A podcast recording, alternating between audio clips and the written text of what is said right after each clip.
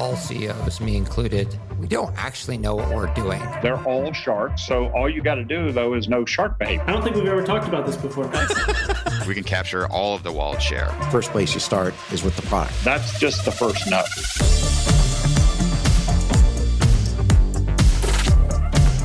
This is the Capital Stack.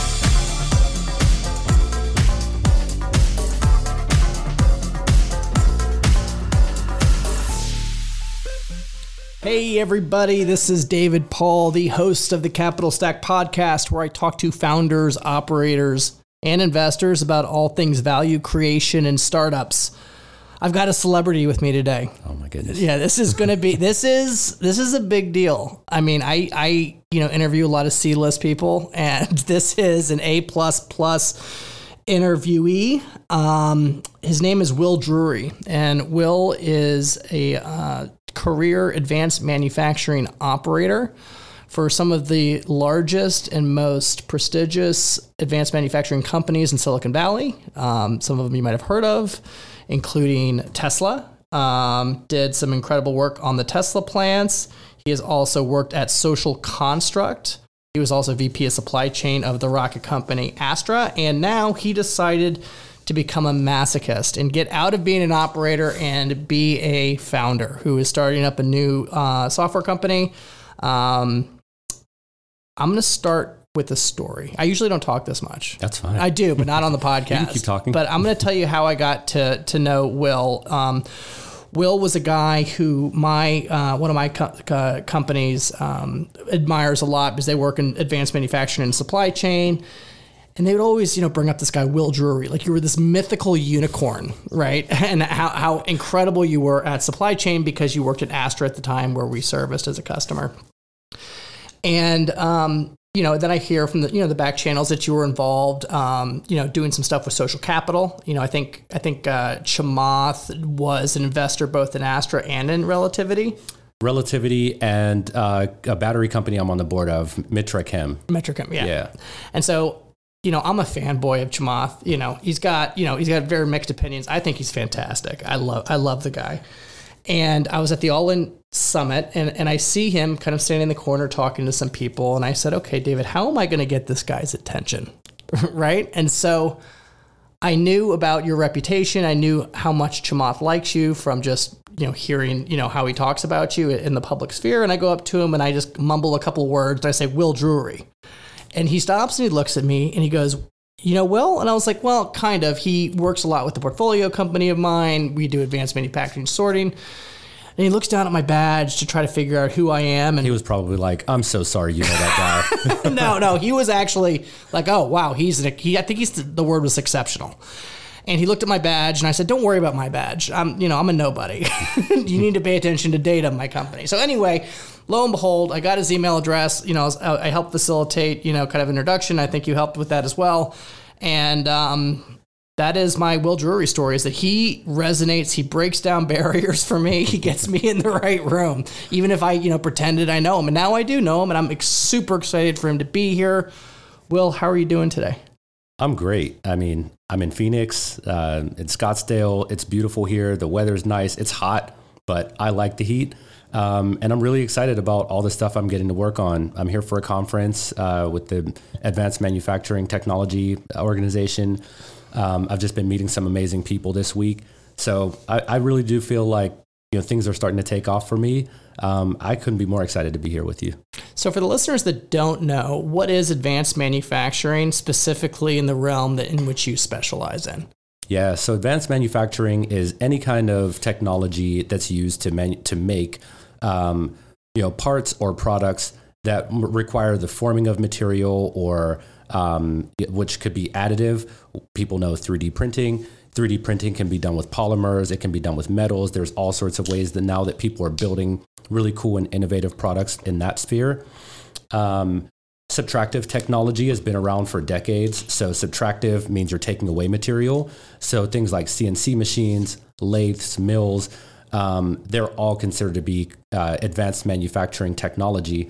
And so manufacturers have been using this stuff for years, um, you know, decades to build things for aerospace, defense, automotive, lots of industries.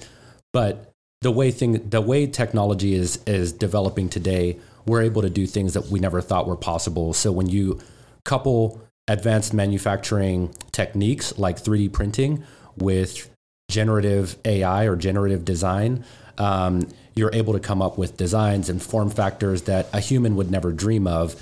And it used to be that you could dream that thing up but not make it. But now, with the way the technology is advancing, you can actually make those things. So that's a advanced manufacturing in a in a nutshell. Is there like a cost component as well that has you know um, kind of stimulated the growth of these of this industry? Because it seems to me that like all of a sudden everyone's talking about it, and you know if 3D printers have been around for a while, and so have obviously CNC machines. You know what is the the precipice of the growth? Yeah, there are a few things coming to coming to a head. Um, so I mentioned like uh, CNC machining, um, subtractive technology has been around for quite a while. Um, but there are some things that manufacturers are able to do now um, with like translating the digital design that you have of a product to actually making that product. They call it computer um, computer aided design to computer aided manufacturing. CAD. CAD mm-hmm. to CAM mm-hmm. specifically. Um, the translation time is much faster now because it used to be that you had to have someone code all these things in to teach the machine how to make the product. But now that's um, become much faster, much easier the material costs for things like the 3D uh, 3D printing technology are coming down. Um, in the industry that I come from, in metal 3D printing, um, they use a technology that's called metal powder fusion. So you mm-hmm. literally start with a dust, like powder metal, and that can be any kind of an alloy or whatever. And they shoot lasers at it, and those lasers melt the, the melt the powder briefly and then accumulate it into a stack. And so at the end of it it looks like you just have this stack of metal but you dust it off and you shake off all the powder and there's a part in there. So the cost of lasers are going down the cost of motors are going down um, and with the advent of new technologies they're helping to make um, human processes automated now. Um, that those are some of the things that are drastically bringing down the cost of advanced manufacturing and they're making it more accessible to people and industries where um, it used to be that you couldn't get the cost to pencil out. You can make the part, but you can never sell it to anybody. Now you can actually, with the economics of the of this equipment, you can actually make those products and make a profit. Wow. Yeah. So margins are increasing, and generally, I always thought CNC manufacturers. There's kind of like a, a low volume, high margin type of product. Is that is that an accurate? Um, it depends. I mean, there are lots of high volume uh, manufacturers that use CNC machining on a regular basis. So it really depends on the product that you're making, mm-hmm. and that's really what it comes down to is um, that there are different types of geometries. You might have something that's like really uh, a complex design. Maybe it's a bracket or something that needs to go onto a 777. Um, those are the types of things that need to be machined. Um, and you can either start from like in a, a solid block of metal and and sh- shave it down from there, um, or you can start from something that's like a rough form factor. But you are right that like it's not a a very fast way to make things or a very efficient way. Mm-hmm. In most cases, in subtractive technology, you're scraping away eighty percent of the material put it into a recycling bin, send it back to the metal distributors, and they give you some money back for it, but it's fraction a fraction of what you paid for it. Um, and so, what manufacturers are doing is they're trying to just be really smart about the things that they do in um, in higher volumes and making the form factor of that starting piece of metal as close as possible to the finished product as possible. See, I kind of look at this as this is really just taking away, it's digitizing what was human craftsmanship. Is that would that be accurate? accurate? That is accurate. you know, yeah. like what a, a, blacksmith would do in the medieval ages, bending metal, being super precise. Something probably as you know has evolved, you know, over the centuries. But now we're taking a, a, an area, we're computerizing it, we're taking an image, and we're making things with incredibly high precision. That's right. And so, where is um, let's stop. Let's stop there because I think this is really. I don't. I want to talk about the company, but I want to talk about you and your foray into advanced manufacturing and kind of your background and what led you to actually building uh, your company. Uh, it's it's a story. Um, you know the yeah. Let's let's say the the the easy story is um, I've been in manufacturing and supply chain for most of my career. I actually started my career working as a contractor for the U.S. government. Um, I worked for Department of Defense. I worked for NASA. Um, did a bunch of work for lots of companies. And um, on this project that I got staffed on with Department of Defense, a partner comes to me and he's like, "Hey, I've got this international project. I think you'd be really great for it. It's manufacturing oriented." It just happens to be in a location. It's kind of a conflict zone, and I was like, "All right, where are we going?" Yeah, we're going to Mexico. Mexico, yeah, like wherever Pittsburgh, where I came from. He's like, no, it's in the Middle East, in Baghdad, and um, you know, I need you and a team of, of three people to go out there for a year and help um, a few of these Iraqi factories source some equipment so that they can start to operate again. And you know, my mind was kind of blown. First of all, that this was a Department of Defense program, um, but they were looking at it at, and the guys that um, you know manufacturing is really the bedrock of most world economies, and so if you can start to make investments in that in that space and employ people actively that are doing things productive to the rest of the economy, then it's going to have a positive impact overall on um, physical security, uh, economic security, and all of those things. So, you know, on top of learning about all the equipment I was sourcing, things like tire presses, cement tumbling machines, electricity generators, all that stuff, um, I was really, I really got turned on to this idea that manufacturing can be used as a tool for economic development. And so, you know, when I moved back to the States, um, I ended up found myself out in Silicon Valley. Um, I was working at a, a, software company. I wasn't entirely in love with it, but um, a friend of mine was like, "Hey, I've um, I got a job at this electric vehicle startup. You should come and check it out." And in my mind, I was going to you know see a golf cart or something um, in a Walmart parking lot, right. and you know he brings me out to the Tesla factory in Fremont that they had just acquired from uh, from Toyota, and he took me for a ride in the car, which blew my mind. But taking the walk through the factory was really the thing that just like you know completely blew me away. Um, so what? Was, yeah, what, what around what year was this? How, how long this, was this? So this was 2013, and okay. At Tesla, I don't think in years. I think in terms of programs because they're all consuming. So Tesla just launched the Model S, and okay. they were designing at the time the Model X.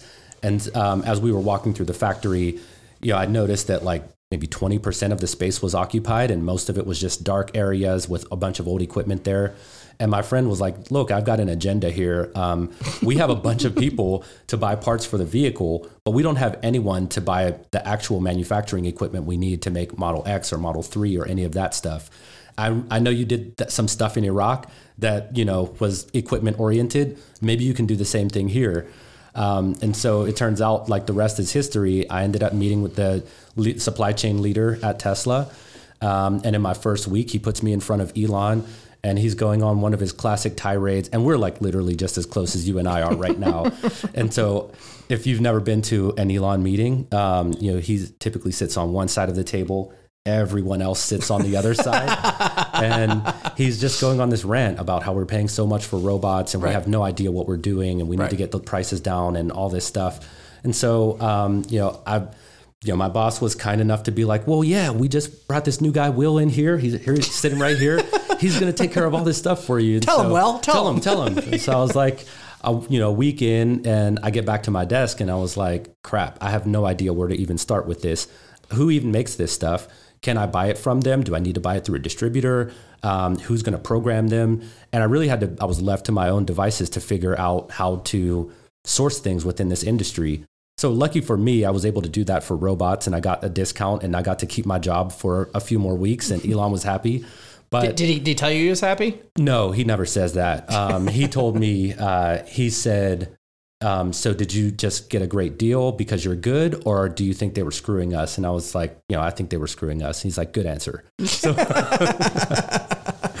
um, but it was it was fascinating because we got to I got to learn so much about so many different types of equipment, and I feel like it was a really special position because Tesla was so vertically integrated and still is.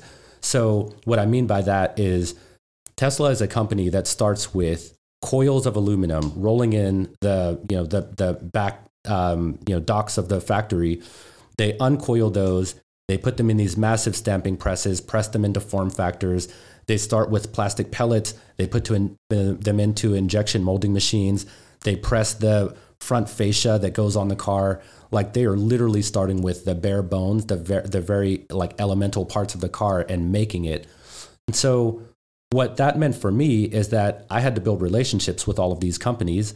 I had to learn enough about how they worked from the engineers that I worked with to know what type of things should I buy and you know what's going to be good for our our our, our manufacturing line.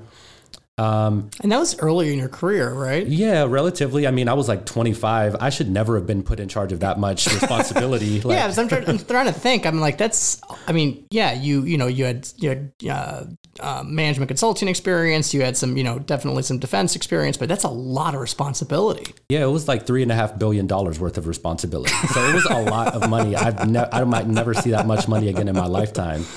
Um, but it was phenomenal because um, you know because in that in that position you get to learn so much. So I always tell people the thing I took away from it is really the learning. Um, and it wasn't always pleasant. It wasn't always fun. But um, I tell people you can um, you can be grateful for the opportunity, even if you didn't always enjoy the experience of going through it. So that was one of those things for me um, that that you know, quite honestly, I wouldn't be in a position today to start my new company, Diagon, if it weren't for um, that that experience that I had at, at Tesla. Yeah, I hear the culture is very similar at SpaceX too. I've heard that. I um, I worked with quite a few SpaceX people Yeah. in my uh, in my previous company at Astra, and um, yeah, I mean it's uh, uh, like you know you can people use things like oh was it a bad culture a good culture like there's no good No, it's bad, a it's really. a it's a high performance culture. It's a high performance culture, and it's the culture that's needed to do the things Right. that these companies do. It's not for everybody. It's not for everybody. Um, you know, we were you know, pioneers in the electric vehicle space. I remember going to people's factories or you know our suppliers, and I had to pitch them on doing business with us. Like I Mm-hmm. literally, I had a Tesla pitch deck because you know they were mispronouncing the name. They're like, "Oh, is this a Telsa? You know, what do you guys do? What do you make?" Right? Um, and so I remember, um, you know, just being in that position and having to prove everyone everyone wrong, um, and having to achieve the impossible regularly, where that became such a routine thing that um, you know now so many people from that era of Tesla are starting their own companies now. It's one of those places that kind of transforms the way you think. Like they put your brain in a blender, um, you know, pour it into uh, you know into a little ramekin. They bake it, and you come out with something completely new. And so now everyone is um, is taking those lessons that they learned from SpaceX, from Tesla, from all these places, and reapplying them to new industries. So I really think it's a beautiful thing. It's kind of a um, a great training ground where you learn how to become an elite athlete, and then you apply those those principles to whatever you want to, whatever problem you want to tackle. Nice, nice. And so, how did that lead you into Diagon? And then you had some you had some experiences at some other great companies as well. Yes, for sure. They're all great companies. Um, I've, I would say, you know, after Tesla, just spending some time working in startups um, was one of those things that acclimated me to this idea that you're not always going to have billions of dollars to be able to go out and do this type of procurement. Um, you're not always going to have the resources available. So I've worked at 10 person companies um, and, you know, rocket companies that were 100, uh, 100 people. So Astra was about 100 people when I joined. Did, did Astra get rockets up? Yeah, Astra Yeah. got quite a few number of rockets up. So Astra launched um, during my time there. We launched five rockets. I think we got six six of them up, um, and two successfully into orbit. So Nice. one was a, um, a a just a mass simulator, and um, another was like payload carrying with satellites. Awesome. So it was really impressive. Um, and I can tell you, there is no feeling like knowing that something you helped build is you know made it out into space and is now you know circling the earth at 17,000 miles an hour um, you know that that was an amazing place to be Did you like carve your name into it like before? what did up? we do no we actually no we didn't get to sign anything that went into space but we um, you know we did have a few rituals where everybody got to have their mark on the thing that we were making so it was Mm-hmm. That's it was really cool Yeah. yeah um, It's not like software, right? In software, it's kind of um, a thankless, you know, yeah, people use the product, but you don't have this grandiose, you know, um, climactic event. That's right. I mean, that happens. you know, we, we talk about things um, because now I'm in the software world, and so it's uh, it's been interesting for me using terms like. When are we going to launch, or when are we going to do this? And I'm like, wait, Launch- launch has a different mi- launch has a totally different meaning for me these days. Yeah. Um, but yeah, I, I, I think um, in that vein, there are a lot of hardware people that have learned how to figure out and solve some really amazing hardware problems. Um, and in the past, I think we've seen um, software people that are trying to apply those principles to hardware. But now we're starting to see some of that cross pollination where there are people coming from hard industries and building software tools that they know other people need. So you asked me about how I start how, I came to start Diagon. Um, I just get people reaching out to me all the time, like literally all the time, asking me the most random questions about robots or 3D printers. Like, where you know I, I'm in the I need to buy a dispensing robot. Like, where can I get one from? How much should I pay for this thing? Um, you know, do you know any integrators that can can program this or build this type of a line for me? Where can I get financing? Um, and so I, I spent some time doing consulting for a few organizations. Um, I've been an advisor to more than I can think of. And I was finally like, you know, what if I could put my brain into a platform and I could serve, um, I could use that platform to serve as the purchasing function for specifically for this spend category. Because one of the things I realized is that even organizations that have a supply chain manager, um, that supply chain manager is typically focused on buying materials that they need that are going to become the Sure. finished product. Or You're assuming the supply chain manager is walking into a, a existing factory that's doing things. Exactly. So they're walking into an infrastructure where maybe there's already some things existing, um, but nobody really thinks about procurement of equipment. Very few organizations, I will say, think about that as a strategic part of their their organization.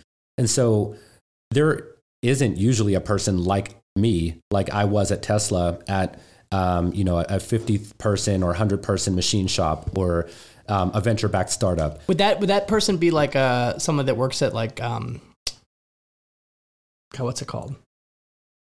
The place that you're doing your accelerator.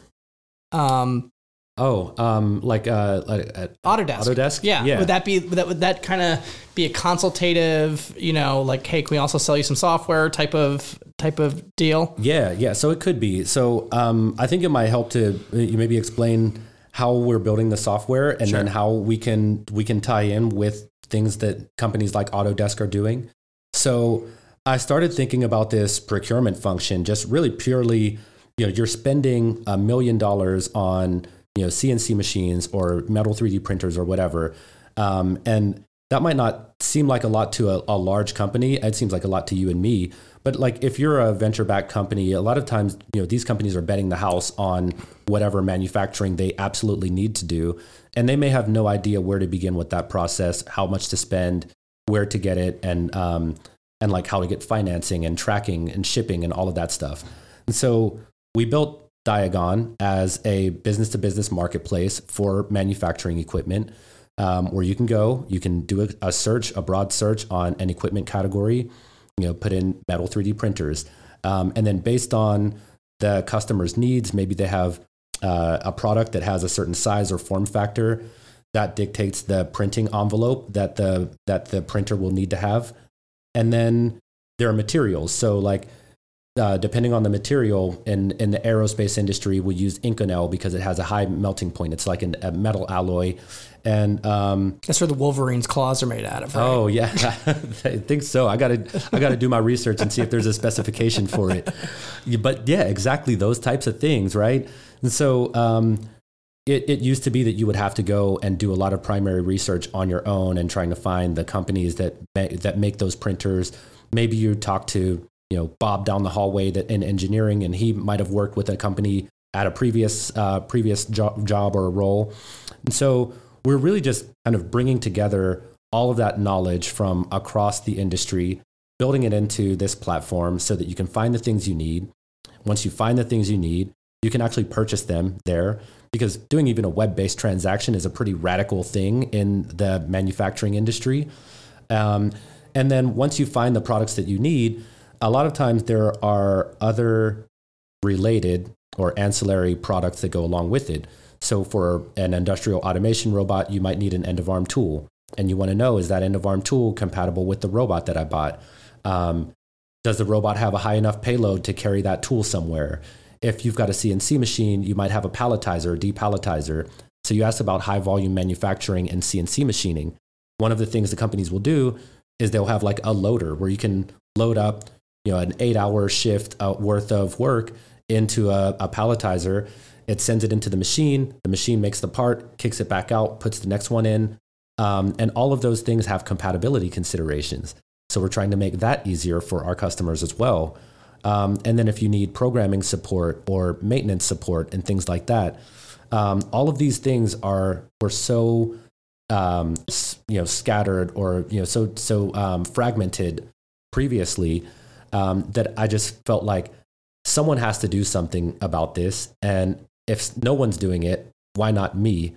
Um, and I I started once I got to that decision point, I started thinking to myself, I'm going to build the tool that I wished I always had when I was in this role doing this at a Fortune 500 company, because I know if I can make it work for that use case, um, if you're a you know middle America machine shop or 3D printer um, or venture backed startup, um, that this platform can be used for any of those types of customers. And so far, the response has been a resounding yes. I think people are really interested in what we're building and um, I'm excited to seize that opportunity. Awesome. So you just raised a round. We did. We raised uh, um, a pre-seed round of seven hundred fifty thousand. Uh, it was really great. We've um, we partnered with Valia Ventures. So they're an institutional investor. Um, they primarily early stage, but um, very founder friendly. They understood and caught the vision for what we were trying to build, and they're um, in just really behind us. So yeah, so that's been great. We've got, um, we also recently got accepted into the Autodesk uh, residency program. So we're now uh, being able to take advantage of their founder space that they have in San Francisco. Um, it's kind of a an R and D lab that's like a candy shop for you know anybody that's into advanced manufacturing. Yeah. When you come to San Francisco, come and check it out. Um, you know, it's it's. I think it's really wise for founders to be around other founders and other people that are trying to build things because there's something contagious about that there's something contagious about it it's much more of an artistic process than a scientific one um, and so you need to be around other creators other people who are going to build you up um, because there are enough people in this world that will try to tear you down. Yes. There's so, no shortage of haters. There's no shortage of haters. And there's no shortage of headwinds. I mean, this stuff, I don't care what you do. I don't know, know one founder that said that, you know, it's kind of easy. No, it's not easy for anyone. And if no. they tell you that, they're a damn liar. Yeah. I mean, like the product market fit, you know, journey is insanely difficult. The, the, the business building is extremely difficult. The go to market fit is extremely difficult. Yeah. I mean, just thinking about even the, the economic situation that we're in today, people ask me, like, you know, do you, oh, this is such a, they'll tell me this is such a hard time to start a business. You know, why did you do this now? You know, why are you, you know, trying to, you know, go up against these, these headwinds? And the thing that I keep in mind is, first of all, there's just, yeah, I think about the macroeconomic situation that we're in today. Um, there's all this political talk about reshoring manufacturing and building more things, you know, in domestically and closer Correct. to home, right? Um, and so as I started talking to companies uh, like our friends at um, at Datum Source and uh, you know other people who are really tapping into the American manufacturing base, I had this oh shit moment where I'm like, there just aren't enough manufacturers out there to absorb the demand, to credibly absorb the demand from any of these big manufacturing hubs in Asia or overseas. So, how do we get more assets deployed that can actually make and build things for us. Yeah, and they need to scale up quickly. I mean, they, you know, I guess, you know, how I would think about it is, you know, they, they probably have their jobs and their vendor or their, their their customers and they, you know, provide them suppliers, but like, you know, all of a sudden there's this Super Bowl like moment where they can come up and they need to be competitive. Yeah, I mean, or else it's going to go to Mexico. Yeah, that's true. And I mean, Mexico, they're they're going to be great partners for us too. But there are a lot of things um, in aerospace and defense industry. Can't do it. Yeah, you can't do it overseas anywhere. Yeah. Um, and I remembered struggling really hard to find, you know, certified. You've got to be ITAR compliant, mm-hmm. um, you know, certified suppliers in order to do any kind of work on what is essentially is like a, a weapons grade um, rocket. And so, um, yeah, so those things are going to be super important. And this is an opportunity for the American manufacturing base to step up and be superheroes. And so we want to help them do that. Um, and so the other part of these economic dy- dynamics that we're up against is that companies aren't really hiring a lot right now. Um, you see, I mean, um, I'll clarify. In the software world, we see the the big headlines about Meta, Google, all of that, um, and I think that you know that's the manufacturing base is is a distinct enough industry that it's kind of um, you know sh- sheltered from those types of of big layoffs. But Mature manufacturing. mature manufacturing, Yeah. I'll say, yeah, and you have um, you have the need for uh, assembly workers and you know people who are actually hands on operating the machines. That demand is really high. So in the you know the back end and kind of the the blue collar you know laboring workforce within the manufacturing world, there is a huge demand for for them right now. The thing that's lagging behind is the back office operations within these companies. So I realized that they're not hiring procurement professionals. They're not hiring, you know, supply chain managers and, you know, people who are, are managing the business of manufacturing. And so now I think is actually a perfect opportunity to give the, these manufacturers, the, the people who are doing their best to, t- to tackle three and four jobs at a time, provide them with the tools that make their jobs easier. And so, um, you know, anytime you can automate a process of ordering parts um, or finding equipment that matches your needs, There's a bull market somewhere. There's a bull market somewhere. you know, I- there's profit pools somewhere. There's opportunity. Any founder that says, "Oh, well, the market came, so my company failed." I mean, those that's weak. this week. That's weak sauce. That's weak as fuck. yes, man. um, you know, I think the only difficult part is, you know, just raising capital. But you know, there's that's why you're an early stage company. You can pivot. You can do this. You can do that. You can you know add services. You can you know you could do a lots of different. You have tons of optionality. I can do a lot of stuff today that I wouldn't be able to do, you know, if I were three or four years down the road. No. I can afford to take risks and take on customers that, um, you know, I just wouldn't scale for me at a different stage. So I'm really happy with where we are right now.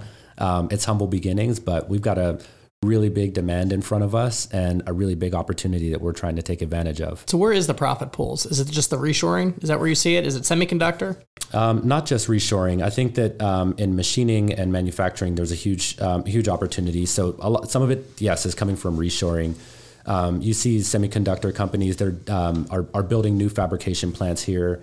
Um, TSMC, Taiwanese semiconductor company, they're building a massive plant right down the road from here in Arizona. They've invested now upwards of $10 billion in, in making more things domestically here.